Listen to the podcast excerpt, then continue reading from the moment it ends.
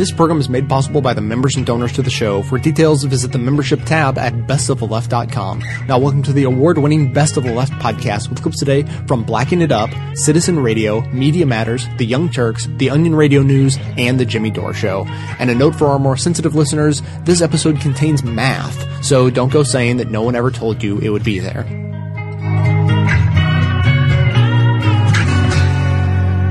I'm scared. What happened? The Supreme Court is is supposed to revisit affirmative action. Um. really? Yeah. Boring. They, uh, the court announced on Tuesday that it has agreed to hear a challenge to the University of Texas affirmative action program. Yeah, and it's and so it's it, and it's it's an interesting it's an interesting thing uh this this this uh cause because okay this this particular case comes down uh, uh because uh Texas and by the way yeah we're blaming you Texas um the discussion comes down because there was a, a student claimed that she was not uh, accepted into the uh, University of Texas which is a state school uh and Because she is what? because she's white. And so the school uh, currently has a rule that 10%, the top 10%, if you do, uh, if you're in the top 10% of your school and you live in the state of Texas, you are accepted into what whatchamacallit, the program. Uh, and then outside of that, outside of the top 10%, then race is allowed to play a role in, um, in admissions. Well, race, grades, all that other stuff can play a role. But the top 10%, you get in, right? So apparently this young lady was not a part of the top 10%, and then she didn't get in. And so she's claiming that, uh, that, the, that using race is the reason why. Now, there was already a case where, uh, this was actually, uh, uh, talked about on the, um, on the Supreme Court, and they found it that it was reasonable that state schools can do this. They are now saying that that's not fair, and this is becoming problematic. Well, one, everyone's like this. Is, everyone's really nervous about this because one, this it's we have a conservative court. Uh, one one person's already recused themselves, and there's there's a solid chance that this will just they, they will they will strike this down, uh, and this will become a bigger story because like some states don't allow, like California doesn't allow race to play a role into getting into schools like that, but some states do, and it's it's bringing up the whole concept of affirmative action again, and I'm starting to grow weary of having to explain why affirmative action is important. It's it's a thing where it's like everyone keeps talking about how uh, we have to be equal. There needs to be equality, but then no one acknowledges why these things are created in the first place because there there's no there isn't quite the equality that you speak of, and I don't know how do you go about this. How do you like how what, what's the discussion to have at this point? Because if like you if you don't get why and, and Christian Lander actually made a very interesting point. Um, like say stuff like people like I just saw him because we performed together. Uh, he said that in order to create equality, because they said how do you fix all this stuff? He goes in order to create equality and to fix the problems, there would have to be sacrifices, and white people are not prepared to sacrifice. I did because by the way, this young lady didn't not go to college because of this. She went to the University of Louisiana. But she's like, no, I did not get it. No. And, and, and, and that's that. So what do you, how do you clearly have this discussion? And I believe, te- isn't uh, Texas where they had the crazy, uh, bake sale where the affirmative action bake sale? Yeah. Yeah. where uh which one the whole concept was uh oh if you're black then the, the the cake is a quarter but if you're white the cake is five dollars or something like Right. that which is just not that's not how affirmative action works and I feel like people genuinely don't get it I've said it before. I used it uh, on a, on an episode of Black uh, on This Week in Blackness when I was trying to explain why there's a need for affirmative action. Like I said, you have imagine a race, imagine a race, and then they say go, and they shoot off the starting pistol, and then everyone starts running. I'm sorry, let's rephrase that. White straight males start running.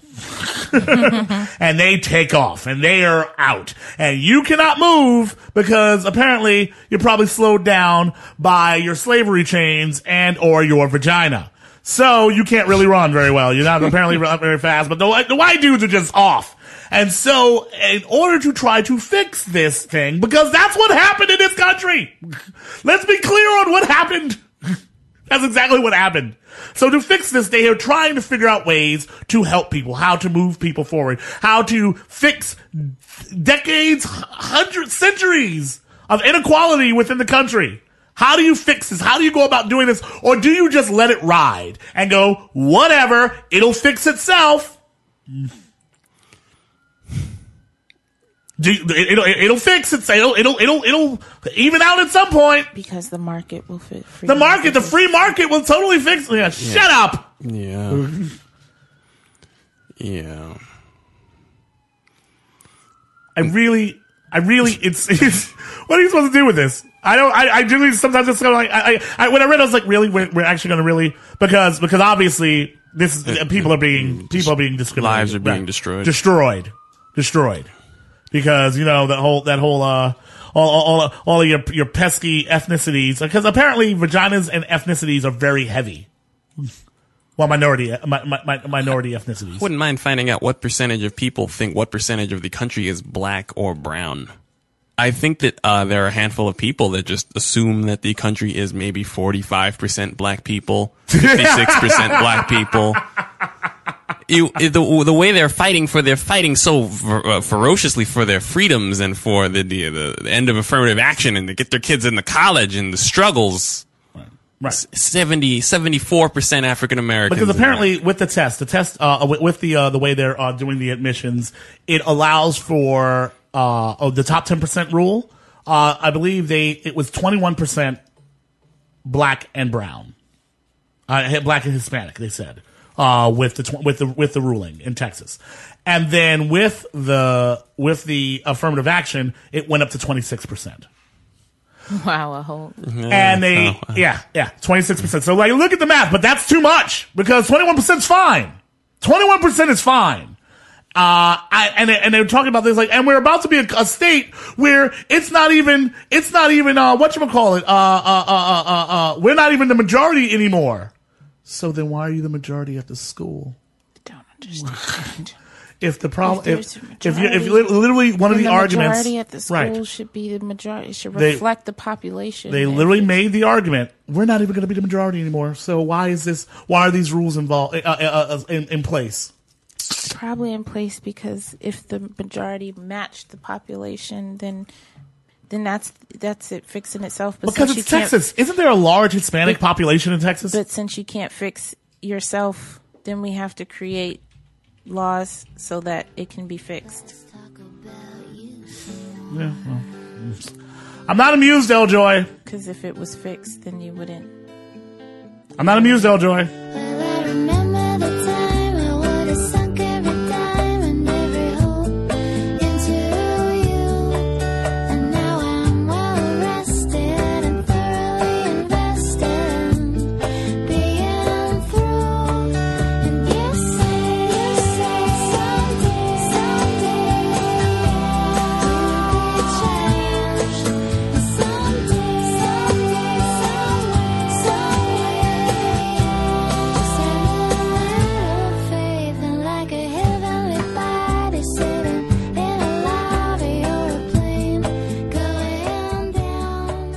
This is from Color Lines.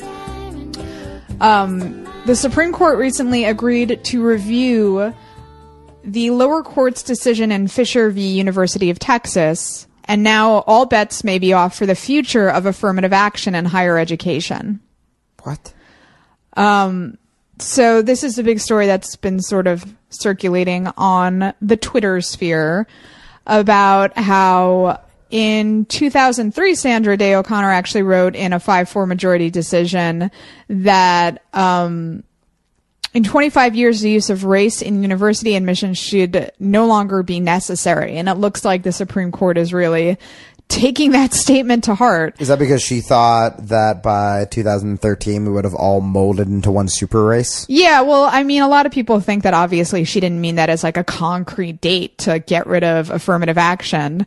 Um, but it looks like now that especially the Supreme Court is tilted to the right, uh, or I should say skewed, uh, severely to the right, that this could actually happen. It's severely conservative. It's severely conservative, as Mitt Romney might say. So this obviously is a, a big one to watch because it would affect, um, you know, millions and millions of people. well, I mean, do we need to go over again why affirmative action is so important?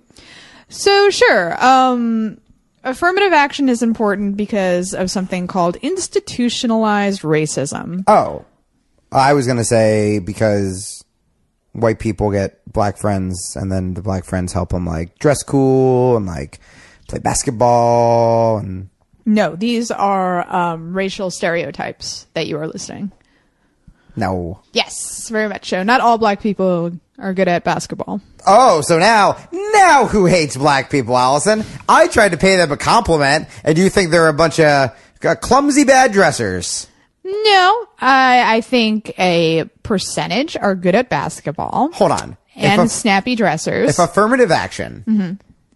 is not the legalized way to get a black friend, then I set you up for a tangent that I know nothing about. What is affirmative action Right. actually? So affirmative action exists because um, we have official policies in in this country, and some aren't official. Some just exist, sort of in a wink, wink, nudge, nudge way, where people of color uh, are not privy to the privileges that white people are are have access to. So, for example, uh, a recent thing that happened in this country: mortgages um, white people got, you know, good mortgages with, and this isn't all white people, by the way. Some poor people got the bad mortgages too. So poor white people.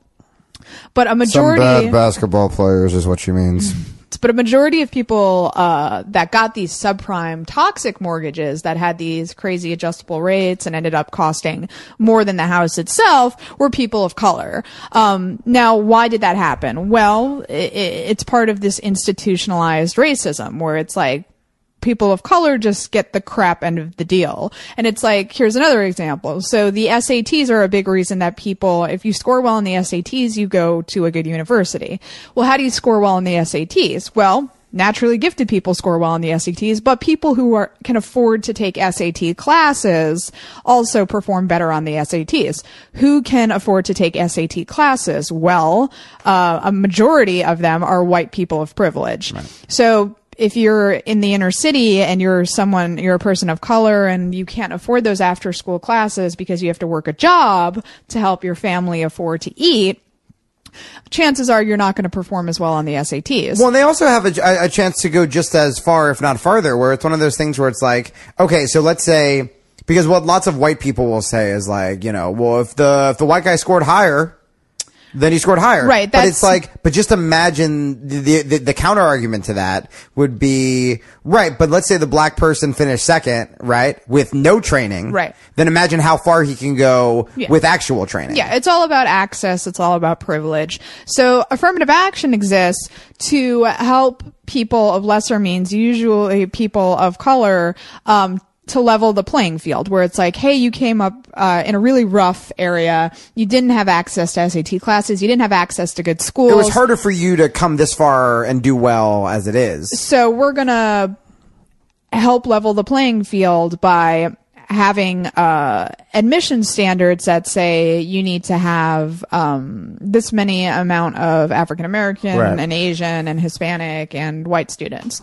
Um, and this has turned out to be very controversial in the way that it's implemented sometimes. Um, but it was liberals' way of perhaps sometimes clumsily trying to make amends for horrendous systematic um you know tearing of our, our culture in Slaves, America. slaves, yeah, stemming from slavery. I mean, we had hundreds and hundreds of years of slavery and we've been dealing with the consequences of that ever since where, you know, African Americans and now we have um Hispanic uh the the children of Hispanic immigrants who just simply don't have as much access and resources as um white Americans. Yeah, it's a little hard to study for the SATs when you're afraid of being deported at every step. Right. Dude, fucking, uh, someone tweeted me, apparently Schumer is gonna fucking bring in Jan Brewer to New York. Fuck yeah. Liberal uh, Charles Schumer to testify about the positives Mm-hmm. of their bill. It's my girl. I'm gonna go and I'm gonna hold up a sign that says "I love Jan." I heart Jan. But seriously, for anyone who thinks Chuck Schumer, because just because he has the word Democrat uh, underneath his fucking, Yeah, I mean, people call him the senator from Wall Street. He, that's how he raises most of his money. He just goes and he fillets the the biggest. But you know, I mean, me and a lot of people who started listening to the show who maybe weren't that involved politically or didn't know much, it's like you see the dude that has the D underneath their name and you vote for him because you think that's the the right choice, you know? yeah, he's also made some horrific comments while defending Israel. Um, Oh, he's the worst. So anyway, the reason this Supreme Court decision is super important is because just ask yourself this question. Do we still have racism in this country? yes. Do we still have discrimination in this country? Yes. So we still need affirmative action. Right. Um, so pick up your basketballs. Eh, What? Stop giving me Jamie. that fucking look. So I'm just saying. If you're upset about racism, Is this just because of your ADD? take it out on the court. Is this part of the ADD? Racial stereotyping? Anyone who has listened to Citizen Radio and has heard me start five stories in ten seconds knows Mm-hmm. but I I'm just ADD. asking, is this part of the ADD? Racial stereotyping? I mean, of course it is. See, no, it's you being a jerk. No, it's. I'm done.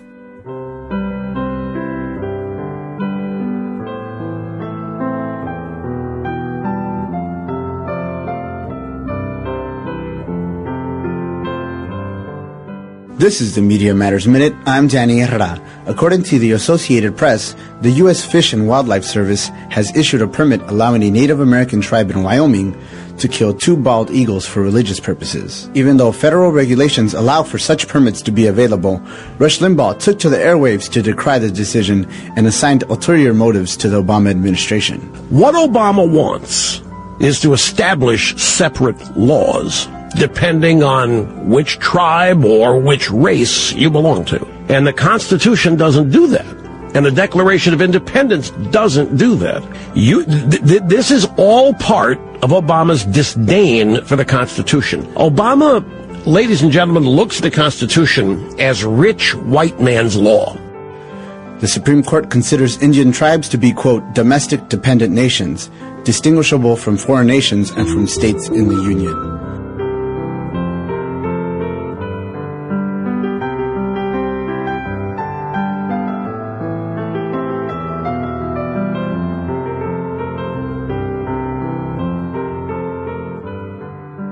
Right, there's a conservative group in Tennessee that's pushing this legislation called uh, Putting Tennessee First. And what they want to do is they want to make sure that they limit the amount of foreign workers in charter schools in Tennessee, right? And they want to limit the number of workers to about 3.5% of the staff in each charter school. Now, they're saying that they're doing this because they want to prevent extremist ideology in these public schools. They're worried about Muslims. okay, they're worried about uh, extremists. Okay, it's, this is so funny on so many uh, different levels. Number one, yeah, Muslims are on the precipice of taking over Tennessee. I know. Okay, so if you don't limit them at any moment, the entire state of Tennessee could become Muslim. Okay, second of all, what all Im- immigrants by their nature have extremist ideology? Okay, who came up with that? By the way, another wrinkle to this story. It doesn't matter if they're here legally or illegally. They just want each school to have only 3.5% staff uh, as foreign uh, workers. That's it. Even if you are a documented immigrant who is a person who wants to educate people, who's a good person, a teacher, right? Like, and, and even if you're like you're Irish, right? You came up from wherever, right? From Ireland. They're like, on the other hand, if we get, we're over the quota of three and a half percent, if we give you the job here, Muslims might take over the state. Right. And we were thinking of putting Tennessee third, but we decided no, let's put Tennessee first. okay, so we can no longer give you a job. Unbelievable, man. It takes so much time and energy to be this hateful. Like to sit in a room and think up this crazy legislation. You are pathetic. That is so sad. And the other sad thing about this is the paranoia. You know, they've been convinced by all this anti-immigrant fervor, whether it's against Mexicans or Muslims, that like, oh my God, my life, it's going to get taken over. No, dude, your life has nothing to do with Mexicans and Muslims. Go get a job, do what you're going to do, go get an education. You'll be all right. You'll be fine, okay? and go take a load off. Go to the movies, get some popcorn. You're going to be fine, okay? But instead, they're like they're in a like a cold sweat. They're like, oh, the Muslims are coming. The Muslims are coming, and they're going to teach our kids. Which, by the way, if they did, if the Muslims came and the biggest problem was that they became teachers, I don't think that'd be such a bad thing. That's why I feel sorry for these clowns. I know. You know, look- they live in this weird paranoid existence that's filled with fear. But this is the consequence of having cable news networks like Fox. Honestly, like I know that we make fun of them all the time and we do whatever we can to debunk some of the crazy things that they claim on their shows, right? But there are so many people out there, Americans who don't have the time or the resources to do like extensive research on what's going on in this country. And as a result, you know, those little snippets that they get from Fox News here and there become their reality. And they think that, you know, the Muslims are really out to get us. That I is know. a scary existence. What drives a man to lock his doors and bar his windows tight? To leave his lights on timers so his house appears so bright. A ten foot fence around his door and cameras on the walls. A fortress so secure that he can hardly get in at all. Fear is a villain when he grips you late at night. He'll catch you when your back is turned, he's watching you.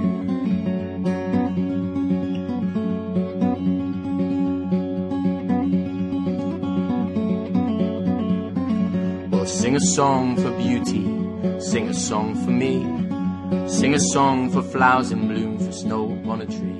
Stephen A. Smith, who is on, is he even on ESPN anymore? Yeah, Yeah, he he's on the on- radio. He's I on the he radio. got fired before. No, he came back. He came back. He's back. They didn't get fired. They just they yeah they told him to go screw himself for a bit, and he's back now. Yeah. Yeah, I always find him hilarious because he yells. I was just like, can they just turn his? His isn't his Well- entire career is based on him yelling. Well, okay, let's not let's not let's not crap on people who yell. I mean, I'm not. Yeah, because sometimes sometimes yelling is necessary. You don't yell. You don't yell as much as you think, Elon. Yeah, I mean, but I, I have my I have my moments, and I acknowledge that. But continue, ma'am. Yeah, so um, he, you know, in this whole. um had a conversation Well, with some co-hosts about Because- the sensitivity issue or racial insens- insensitivity regarding um, Jeremy Lin. Jeremy Lin. Uh, yeah, because apparently it's it's become a thing, and they and ESPN even got into a, a bit of hot uh, water because they posted the title "Chink in the Armor." Uh, and thought that was what was hot in the streets, which it is not. And so they got questioned. They had that someone got suspended, someone got fired, and all this stuff. So then the ESPN anchors were having a discussion on the sensitivity of, I guess, like the news at the moment. And, and, and Stephen A. Smith decided, and by the way, we are clear here that like we we're familiar with some of the Stephen A. Smith commentary of the past. He is not someone who I agree with almost ever, and he is a big loudmouth. Let's just be honest about that up front. So it's not like we are, shocked by uh, the fact that he would say something stupid. Not shocked, Aaron. You you pay attention to sports a lot more. Are you shocked by Stephen A. Smith saying something don't. dumb? I don't listen to what he says anymore. because he, he says a lot of problematic things. And so he decided on ESPN to have this conversation. Is a part of the Jeremy Lin story that wasn't exactly feel good. ESPN became part of the story over the weekend when a headline writer was fired for using the phrase chink in the armor to describe the Knicks' first loss in the Jeremy Lin era. An ESPN anchor was suspended 30 days for using the same phrase. Two points of clarification here. The writer claims that it was an honest mistake, and the anchor says that insists, in fact, that uh, the offending word was unintentional. He has apologized. Stephen A., you believe there is a bigger issue at play here. What's the point you want to make? Well, first of all, I'm not. Well, first of all, before he makes his bigger point, understand that he volunteered this. It wasn't even like like apparently he wanted like he had, he had spoken about it before. He had told mm-hmm. them he wanted to say something. So this is something very deliberate. He decided this needed to be said.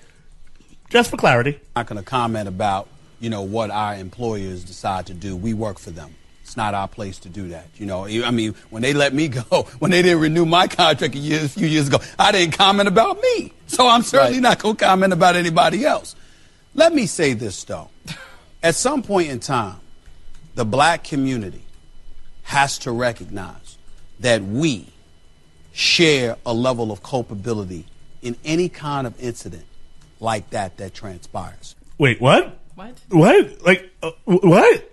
The black because because the thing is that like as Aaron knows, we don't discuss sports here on the show because I don't give a rat's ass. Uh, so so this is probably something like I, I wouldn't even get into. Like we only got into on insanity was because of all of the ridiculous racial commentary that uh, came out of that. But all of a sudden. He evokes the black community, and guess what? We're a part of the black community. So I feel like it's like, hey, hey, apparently we have some blame in what just happened Well, the- with the the- ridiculousness when- with uh, uh Jeremy Lin. So when I, when he first started talking about like his words come out, I was like, oh, he's going to talk about how the black community should stand up Right. when other people because are a- being racially if- insensitive to is- other groups. When and there we are should, issues of all people, Yeah. we should understand because we've had so much That's said where I thought us. he was going Right. with Not- it. Wait, Right. that's not where he's going with that? No. Ma'am.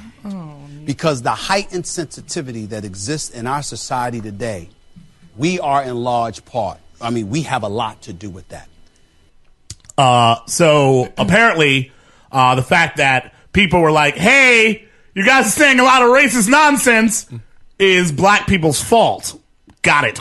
As my man Skip Bayless and I have talked about over the years, there's never an excuse for somebody in a very derogatory fashion, especially to use the N word. There's just no excuse for it. No understand, excuse. We understand what it means. We understand the historical perspective of that. Right. But there are a multitude of other things that we have classified as racially insensitive. Mm-hmm. Some of the leaders in the black community have done so, and I'm not sitting there and calling them out as if they were wrong. I understand whether you're a Reverend Al Sharpton or Reverend Jesse Jackson. I was just with Maxine Waters, representative out Okay, of. California. W- w- wh- why are you just?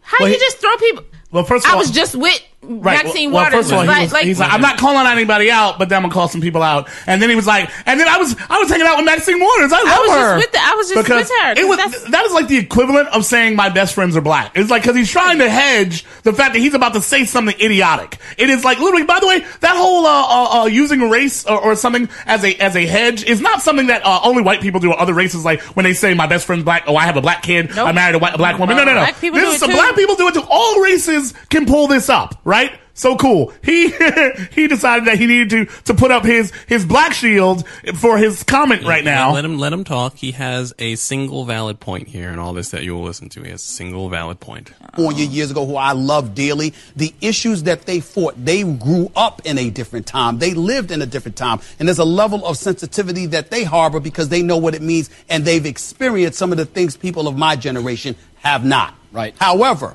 However, that heightened level of sensitivity has had a contagious effect on other communities. So suddenly everybody is sensitive about a lot of different things because they're saying, well, if the black community gets to be ultra sensitive about anything that could be perceived as race, we may not even be sure. We might think it. And because of that, it becomes something that, that, that, that generates a shrapnel of criticism and controversy, and ultimately we're touching on it in such a fashion.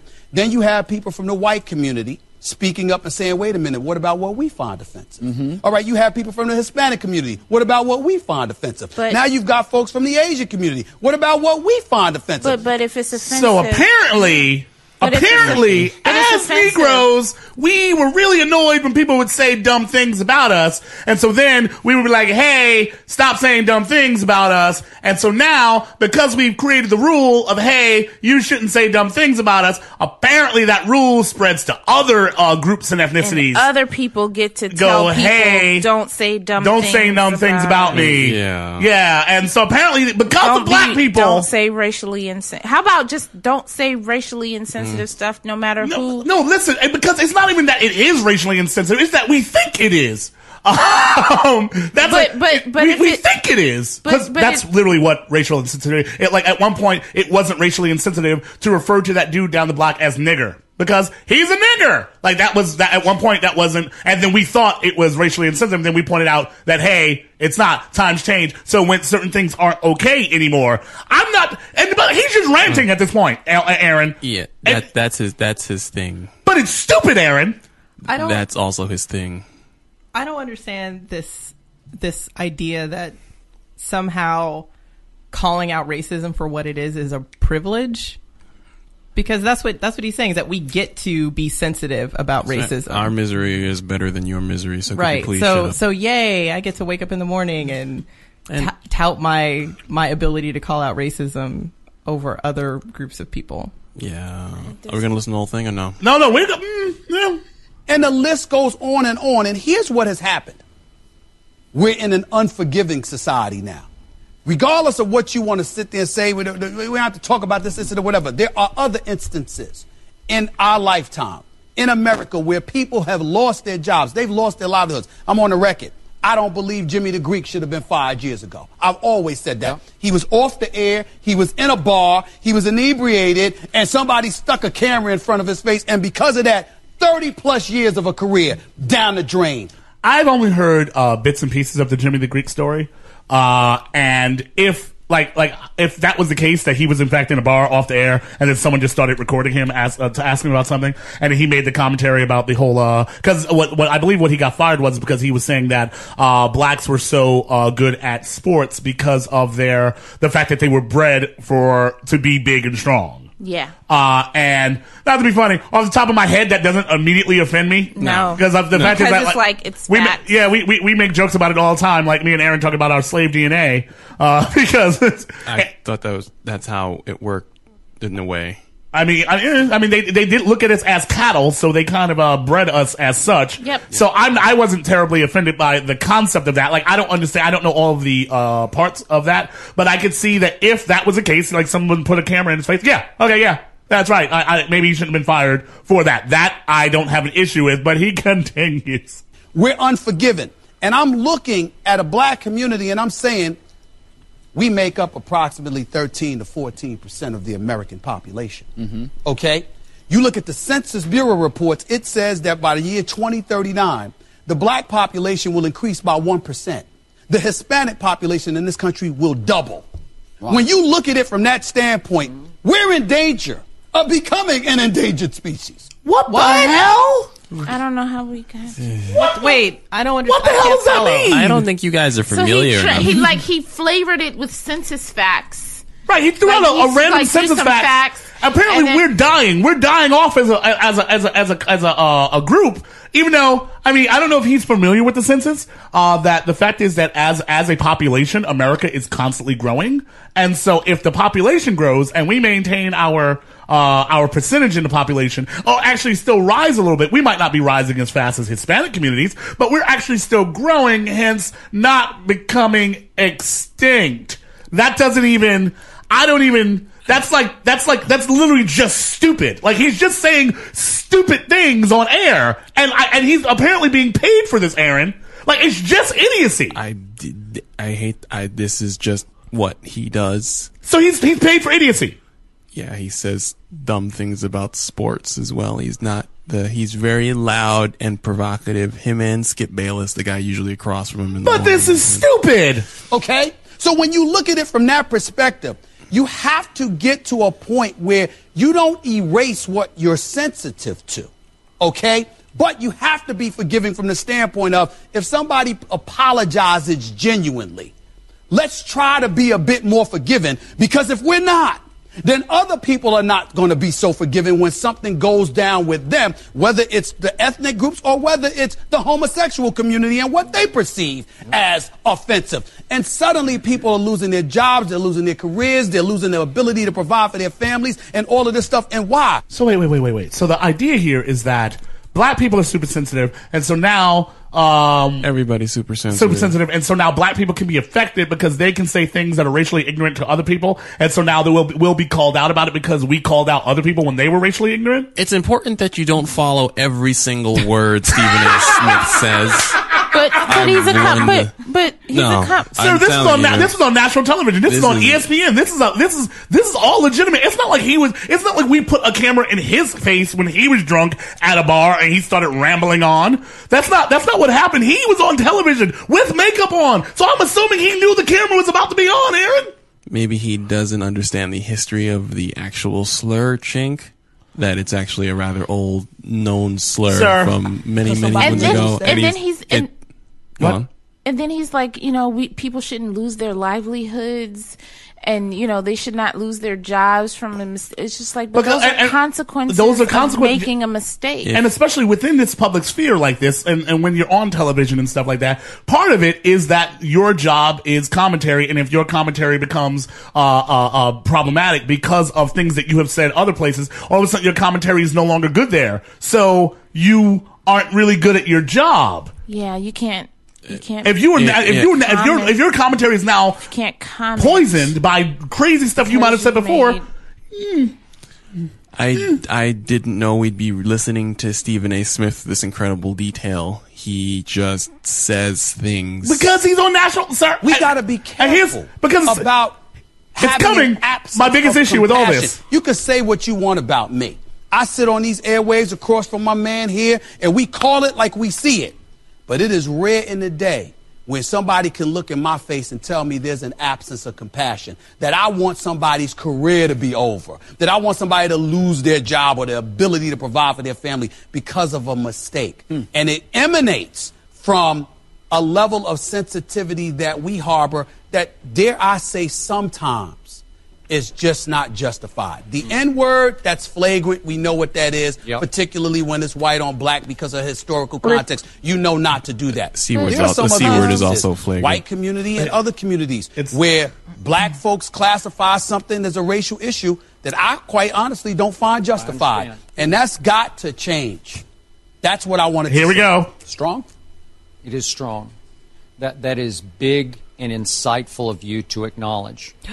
Yes. So here's the thing. So after all that dumb nonsense that we just listened to, and we're all sitting here going, "That's the most idiotic thing I've ever heard. That is Oh, stupid," no. or whatever. Then the dude, what, the white dude, at the end goes. That was amazingly insightful. White people are at home going, Oh. my God, that was so deep. You're right. The black people totally were too sensitive. And now we have to figure out and change how we do all these things. He, he totally went on now I have to watch what I say because you people are being oversensitive. being oversensitive. Right. And you're right. That is what I'm telling you. That was the magic part. When- and all of the like he, he of, he's going to use random statistics and facts and stuff um, from census and just throw it in his argument, but doesn't use an example. Notice he doesn't use an example about how the black community was oversensitive Right. about a particular issue. Right. He didn't use one, any any uh, example at all for us to be like, okay, maybe I can understand that. It- no, there was no example. He's just saying, dare I say, we've been oversensitive in what aspect? strong Tell me. manning hard. Tell me how we've been uh, uh, oversensitive about something, and how dare he? And saying but that um, him basically saying, "Oh well, using the N word is something separate." But you know, but how dare he say to Asian Americans Right. that chink isn't I mean, the same thing? Yeah, uh, nigger, nigger. That's I mean that, that- that's all. You can't say nigger. Like fall back. Don't like, walk away from nigger. But chick, I mean, wait, wait from that. No. Did you see cartoons? Don't No. Sometimes you, you don't remember back in the day, like on Warner Brothers So- and Looney Tunes, they totally said chink, right?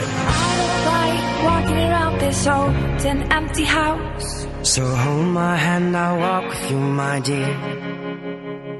The stars creak as you sleep, it's keeping me awake. It's the house telling you to close your eyes. And some days I can't even trust myself. It's killing me to see this way. Cause though the truth may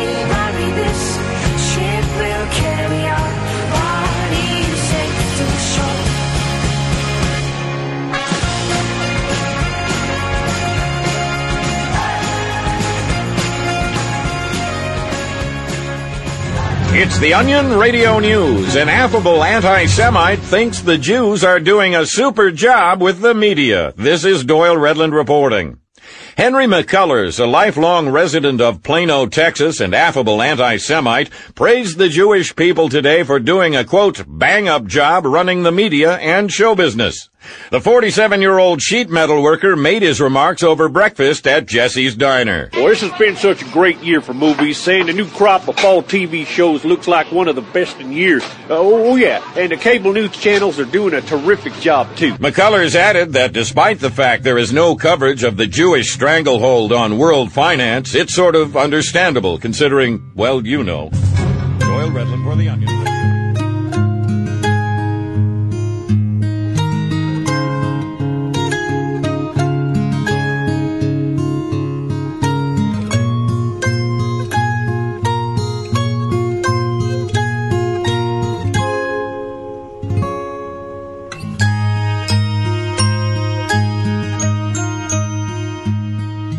On Fox News, Sean Hannity is going to make the point that, my God, the new Black Panther Party is so important.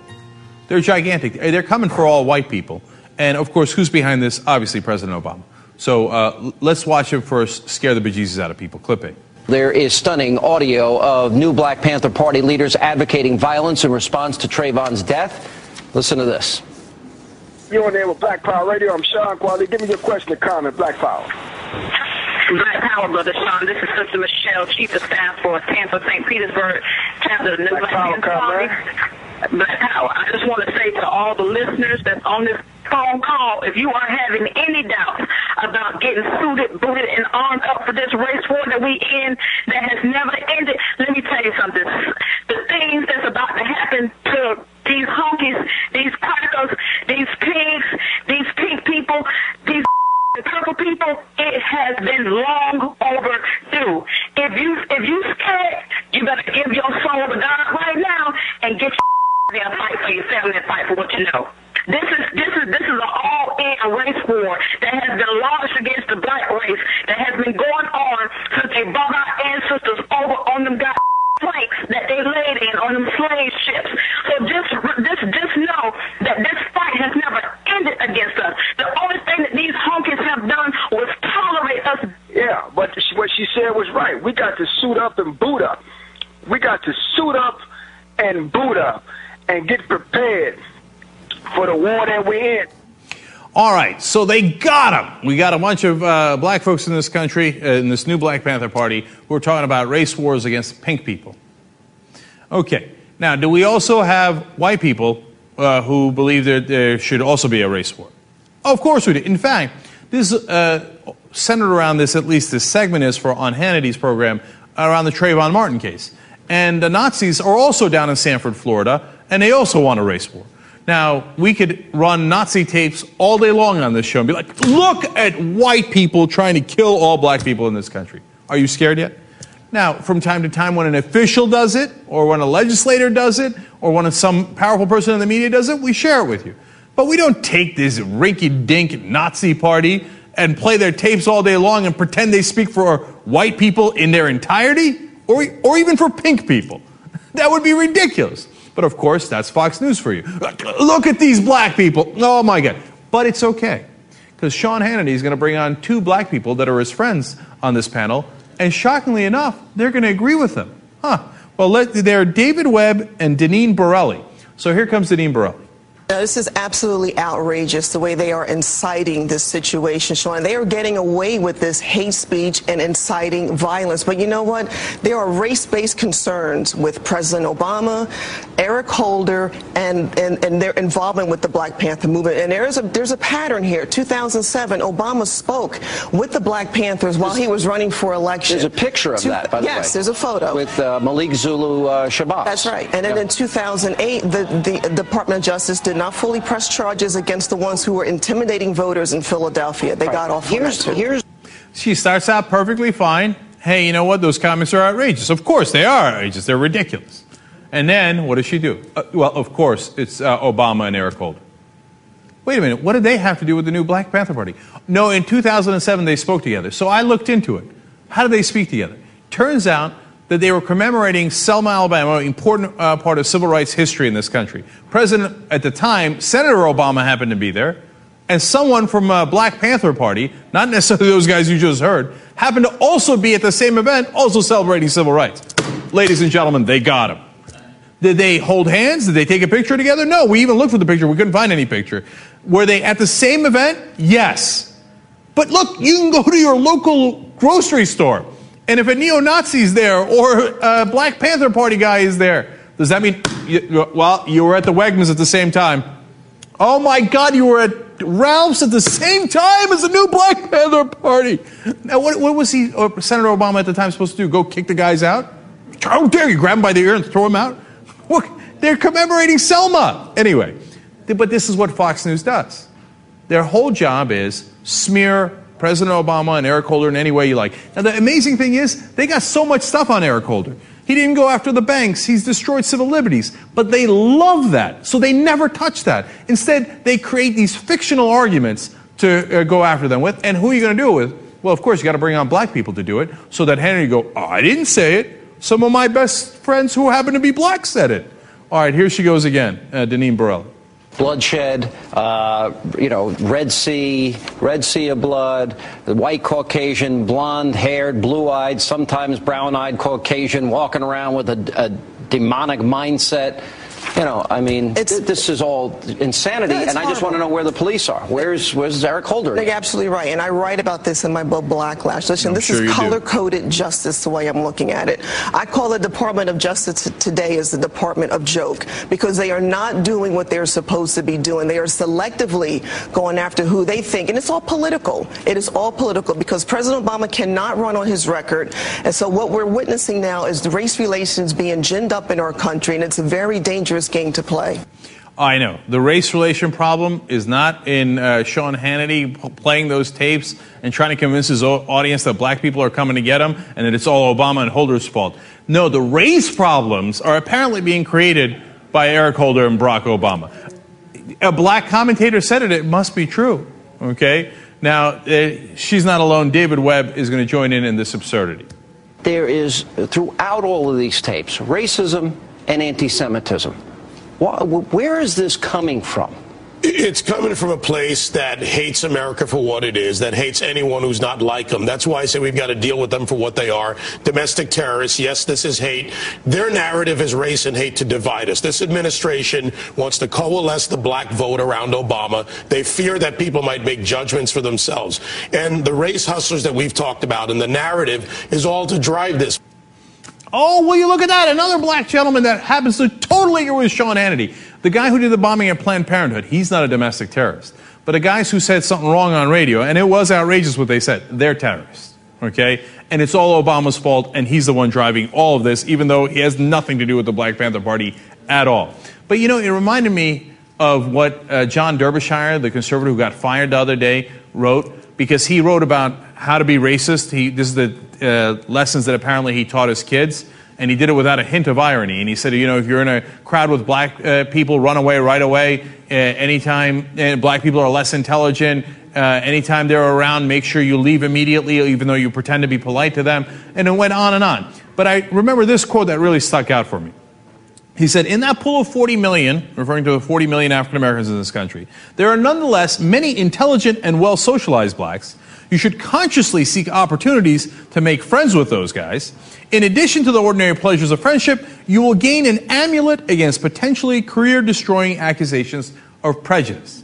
You see, there we had a rare moment of honesty where a conservative tells you why they want to use these black people and what they use them for.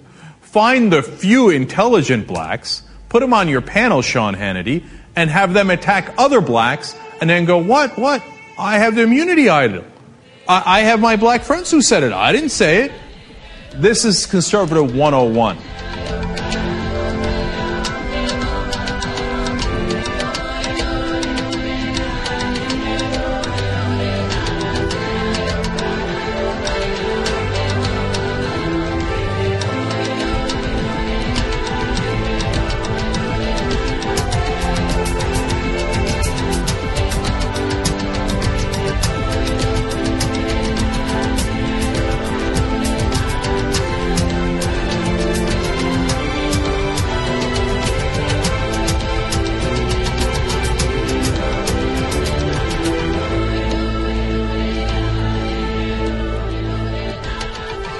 Here's Bill O'Reilly. We're going to talk about the race baiting that's been going on. This is a clip from uh, 2010. Now, I, I remember when this first came on Bill O'Reilly's show. I played it on this show, and we played it on uh, Left, Right, and Ridiculous, the live show. And uh, it's it kind of shows you. Uh, well, first of all, you need to know a little background. See, because blacks have always complained that they're uh, targeted by law enforcement. The criminal justice system is inherently racist. Which you know, if you look at incarceration rates, it's way uh, disproportionately represented by Mm. mi- minorities in the prison system, right? So um, blacks make up about twelve percent of the population. So you would think they would make up about twelve percent of all arrests, right? Which would be consistent with their numbers in the population. But blacks don't make up twelve percent of the arrests. In fact, twenty nine percent of all people arrested in America are black. So they are disproportionately by double represented in the arrest statistics, not alone, let alone the uh, incarceration statistics, right? But you need to use Fox News race baiting math, and you can turn those numbers upside down on their head and make whites out to be the oppressed people in America, and blacks a bunch of finger pointing whiners who need to shut up. Think I'm kidding? Let's watch Bill O'Reilly do a little math. All right, let me let me throw some stats at you and see how this is going to play out. Okay, um, crime. Um, this is an amazing stat. Twenty-eight percent of those incarcerated are black, but arrested, arrested, I should say, are black. Sixty-nine percent are white. So whites dominate the arrest sheets far more than their population. You always hear the cops are picking on the African Americans, but whites are arrested way higher than African Americans. I. oh, oh. But he's not saying as a percentage of. He's completely that those statistics are meaningless unless you give the percentage of blacks and whites in the population. Blacks make up a, a, little over twelve percent of the population, and they are arrested. Twenty eight percent of people arrested are black, so they're disproportionately by double. And the the real number to me would be the percentage of those arrested compared to those convicted. Oh, sure. In the incarceration rates are even worse, is what you're talking about. Yes. Well, because if, if people are being falsely arrested, you need to compare them to how many are actually being convicted because, you know, you shouldn't discount somebody that actually commits a crime is arrested and convicted. per 100,000 African Americans in America, uh, a little over 3,000 uh, 3,000 of them are in prison. Uh, for for every 100,000 whites, uh, a little under 500 of them are in prison. So they are disproportionately represented in the uh, prison system. So that's what you're saying, right? No, what I what, oh, what, what- how come no. I keep misunderstanding No, you? what I'm saying is is you need to know whether to find out whether or not people are being unnecessarily arrested. Mm-hmm. You should compare how many people are arrested but not convicted because that is indicative of an So- unnecessary arrest. So you're saying that um, you can Just only- because somebody's convicted Right. doesn't mean they're unfairly convicted.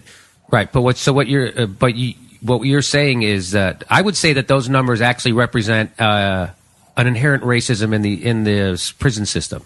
You would say not. Uh, I would say a, a better number to look at would be would be that that other number. So if someone is um, Because- if someone is frivolously arrested and then frivolously uh, convicted. That wouldn't show up in your statistic. Right. You're saying that if someone's frivolously arrested, that they will be let go, and they're not. Well, what's also hard to to say is, you know, people that are economically disadvantaged are going to have to commit crimes sometimes to survive. So you're saying so so so some of those people that are convicted. Um, you know, it may not be for a dangerous crime. It may be just be because they were trying to survive. So, But also, like a lot of um, um, probably from the statistics, a disproportionate amount of black people are arrested for actual crimes that are also committed by white people who are not arrested. Right. In other words, That's- drugs. that In is other words, way more, pe- more may, way more black people got busted for smoking crack than f- frat guys who did coke. Right. You know, white frat guys doing coke in their dorm room. You're, you're talking about another hidden uh, racism in the criminal justice system, which is selective enforcement. Right. yes, that I think is is a much uh, more telling stat. I saw a. Uh, I was in Iowa one time and I was reading the front page of the newspaper, and there was two stories, completely unrelated. One was a white man had been uh, found guilty of molesting a child and received, uh, I want to say, like a year in prison and then like probation a black man had been caught smoking crack and was given 10 years in prison. Well, and so what what is happening here is Bill is pretending not to understand how math works or statistics work in order to confuse his own viewers into and what this is a very subtle form of race baiting. He's saying Absolutely. those black people who complain about the injustices of our criminal justice system are just whiners. They're just complaining and whiners. In fact, 70% of the people who are arrested are white. Well, guess what? Whites make up almost 80% of the population, you knucklehead. That means that they're actually underrepresented. He should be ashamed of himself for, for pulling out a statistic like that. I mean, it's. I, I think that they're beyond shame. uh, because here's Bill O'Reilly teaching a master class in the subtle art of race baiting. Once again, this is that was from 2010. This is from 2012. Once again, according to Bill O'Reilly and Fox News, the problem in the Trayvon Martin case is not that the police department never arrested nor charged the crazed gun-toting vigilante who convicted a black kid for being black in his mind, chased him down, and gunned him dead. That never, that's never the problem with this case. Bill has another villain he wants to distract you with. And wouldn't you know it, it's also his political enemies over at MSNBC and CNN. MSNBC and CNN, to some extent, have a vested interest in seeing Zimmerman punished because they've already found him guilty on the air. So they're not going to respect any verdict but guilty. Therefore, those entities will tell the American public that racial injustice has been done if there's not a conviction. And that could very well lead to violence, as we saw in the Rodney King case. Yeah, because that's the one thing you can set your watch by. Whenever an unarmed black kid gets shot by a self-appointed vigilante and gets set free, black people freak out. They take it the wrong way. they hate that. They really, really hate that. So, and it, it's like Bill saying, "Hey." What's the point of even having a trial if the liberal media has already convicted Zimmerman as being guilty, right? The police might as well save some time and money by not arresting him and just prepare for the race riot. That's what Bill is Move saying. on to the Now, there's a tiny. I think there's a tiny kernel of truth in what he's saying, and that yes, Zimmerman is being tried in in the uh, public media right now. But what really needs to happen is the case needs to be opened and done thoroughly, Yes. and people need to be informed of why the decision was made not to arrest him. I don't think anybody, you know, Paul. Uh, I, I, I hear what you're saying. That when you say he's being tried in the media, I think what's happening is that facts are being revealed about this case in the media, and people are being appropriately outraged about it. Yes. And then people say, "Oh, you shouldn't do that. You shouldn't be outraged because we haven't had a trial yet." Well, the reason why people are outraged is because there isn't a trial. Exactly, exactly. That and It's that an is unusual the- You can't tell people to stop convicting this guy in the media and wait for the trial if he hasn't been arrested and there isn't a trial. He hasn't been arrested in the media yet. He,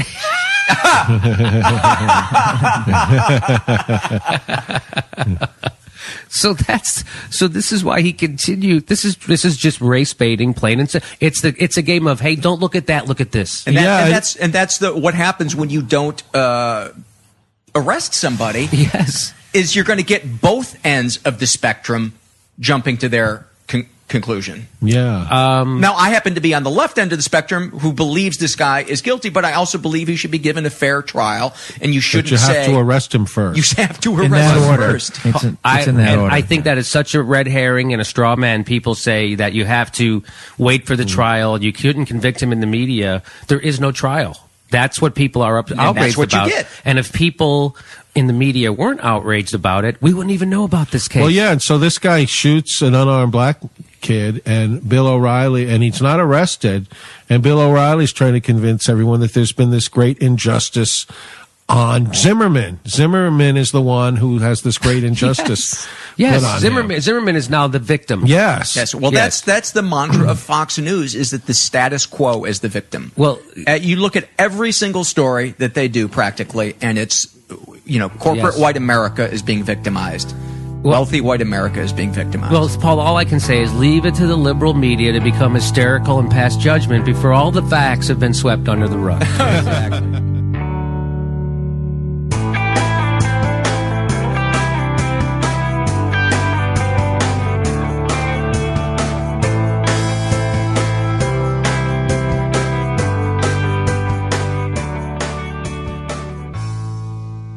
Thanks for listening, everyone. If you would like to leave a comment, question, or activist call to action to be played on the show, the number to dial is 206-202-3410. So today I'm going to continue with part two of a three-part commentary. In the first part, in the previous episode, I talked about Mike Daisey and the Apple Factory and how his story about his trip to China to uh, learn about the conditions of workers who were putting together Apple products uh, resulted in him telling an incredibly powerful story that uh, drew some of its power from the fact that uh, bits of it were fabricated. This, of course, resulted in a huge loss of his personal credibility and the credibility of the movement, which he was so desperately trying to help. And so today I'm going to continue this three part commentary on the oversimplification of advocacy and the results of doing that. And so today I'm going to talk in, in very broad strokes about the phenomenon of Kony 2012. So Kony 2012 was a video posted on March 5th, 2012, and quickly became uh, the world's most popular viral video of all time. Uh, and I don't think that that means that it has the most views of all time, but it was it was the uh, fastest growing single video of all time. So between YouTube and Vimeo, and I, am sure it's on other places, but between the, just those two, it's been seen uh, more than hundred million times, which is especially impressive because it's 30 minutes long. And if you've ever tried to make a video and get people to watch it online, uh, you know that getting someone to watch something more than about two minutes long is is quite a feat. And so in this video, as I talked about with uh, Mike Daisey and the Apple Factory, uh, I want to talk about the, the idea of propaganda. And again, it is not the type of propaganda that you think of when you think of the Nazis. It is not, you know, a, a giant government or, or giant organization trying to uh, brainwash an entire populace to do terrible things or anything like that. Propaganda is is uh, the the messaging of a you know a very strong message, convincing a lot of people of anything, good or bad. And uh, but it especially taps into the emotional psychology of people to get them to res- respond very strongly to that message. So Kony 2012 is simply one of the most masterful pieces of propaganda uh, ever created, as evidenced by the fact that it was seen 100 million times, you know, within uh, just a few uh, weeks of it being published. So the elements of of this uh, propaganda was that it had an absolutely uncomplicated bad guy. The you know the the world's most notorious war criminal uh, as listed by the United Nations. It had completely uncomplicated victims of this war criminal being uh, kidnapped children in Africa who had then been made to be uh, child soldiers. And then for the sake of Western audiences, there was uh, you know, an absolutely photogenic white bridge character uh, in not only the filmmaker himself, but also his incredibly cute, uh, in the neighborhood of about five year, years old, five year old son. And, uh, and then once the story of this war criminal was told, there were incredibly simple action items that everyone could take. You could sign their pledge, you could donate to their organization and receive, you know, on a single or one uh, or, or recurring basis, I'm sure, to help support their efforts, and, receive an action kit which would help you spread the word. Which is the the whole idea of their campaign was to make Kony famous, so that uh, you know politicians around the world would keep the pressure on to arrest him.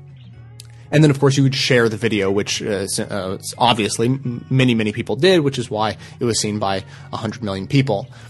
And so it's, it's very simple when, when laid out that way. And if you watch the video, all of the information I just gave is about all you would come away with.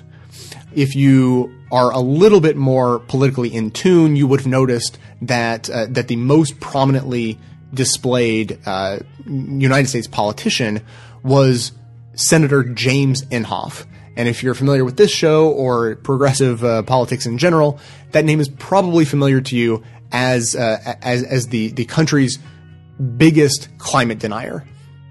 And so you know, so you're watching the video and you think, well, he's a moron in a lot of ways, obviously, but you know, I guess he can't be wrong about everything. You can kind of you can kind of let that go a little bit, but it should certainly be a red flag.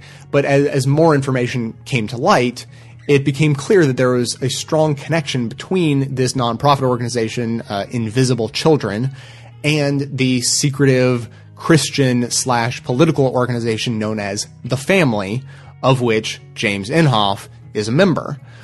So more red flags of course, the family is very much involved with the quote unquote kill the gays bill in Uganda, which of course is the focus. Uganda is the focus of the Kony 2012 video. So you start to see that, you know, lots of really interesting red flag connections are being made. And then to go even further, there, you know, we get into all these issues of privilege that, that we've been talking about in, in recent episodes uh, here on this show. And then you get into the idea of white savior syndrome and echoes of colonization. And so, you know, what, what impact does it have to have, you know, millions of sort of middle class white people suddenly interested in what's going on in Uganda? How do Ugandans react to that? Well, uh, when the video was played in Uganda, it, it was met with outrage. People were, you know, throwing things at the screen and so on. So, you know, once, once people had an opportunity to dig deeper into the de- details of the organization and the campaign, and then they got the, the word out about, you know, some of the, the murkier details, there was a major backlash, which, uh, i I'm sure in no small part contributed to the filmmaker of Kony 12 having a mental breakdown resulting in him running around his uh, hometown of San Diego naked, sort of clapping and shouting and doing lots of strange things, but I mean, it doesn't quite matter what exactly he was doing because he was running around the streets naked, and that's a that, that's about the threshold to uh, to decide that he was uh, having a, a, bit of a mental break, uh, regardless of his exact actions beyond that. So, claims are made that the whole thing is a scam and that the whole video was produced to get people to donate to their organization and enrich themselves. Uh, you know, and there were a few other uh, conspiracy theories. I don't even bother, you know, considering those. I don't bother doubting their authenticity.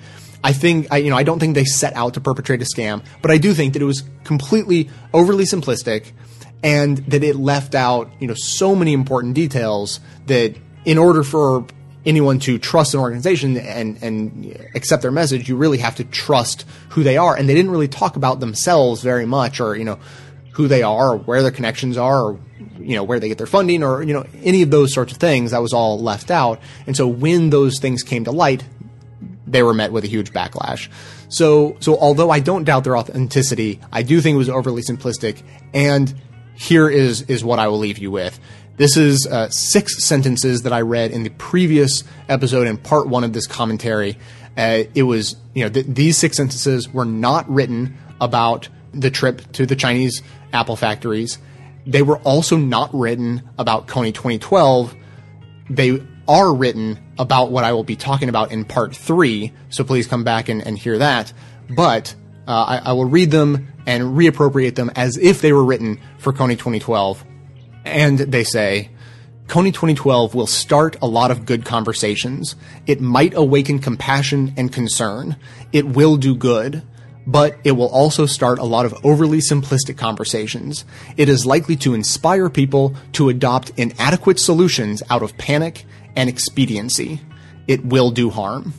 And to me, that is absolutely what it comes down to because when you try to take a, an issue as unbelievably complicated as interfering with you know police state actions of African countries as first world, primarily white countries wanting to come in and selflessly do good, you cannot help but run into an unbelievable wall of uh, of complications that this video tried to whitewash past, you know, and, and, and was met with the inevitable.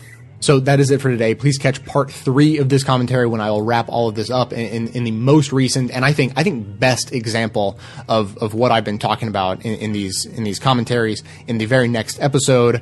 And until then, I just want to thank a couple of members who helped support this show. Tom H signed up on uh, June 24th of last year as a socialist member, going above and beyond uh, to uh, support the show. Signed up for a monthly membership and has stuck with the show since then. And Carolyn W did the same thing. Signed on June 15th, also with a socialist uh, membership going above and beyond uh, monthly membership and has also stuck with the show. So huge thanks to Tom and Carolyn and all of the members and donors who help keep the show going. I could not do it without you. Everyone can support the show just by telling everyone you know about it and by spreading the word of individual clips you particularly like online. I am putting all three parts of this commentary online as well and linking to those in the show notes. So if you want to link just these commentaries, uh, feel free to do that. Stay tuned into the show between episodes by joining up with us on Facebook and Twitter. And for details on the show itself, including links to all the sources and music used in this and every episode, all that information is always posted in the show notes on the blog. So coming to you from far outside the conventional wisdom of Washington, D.C., my name is Jay, and this has been the Best of the Left podcast, coming to you every third day thanks entirely to the members and donors to the show from bestoftheleft.com.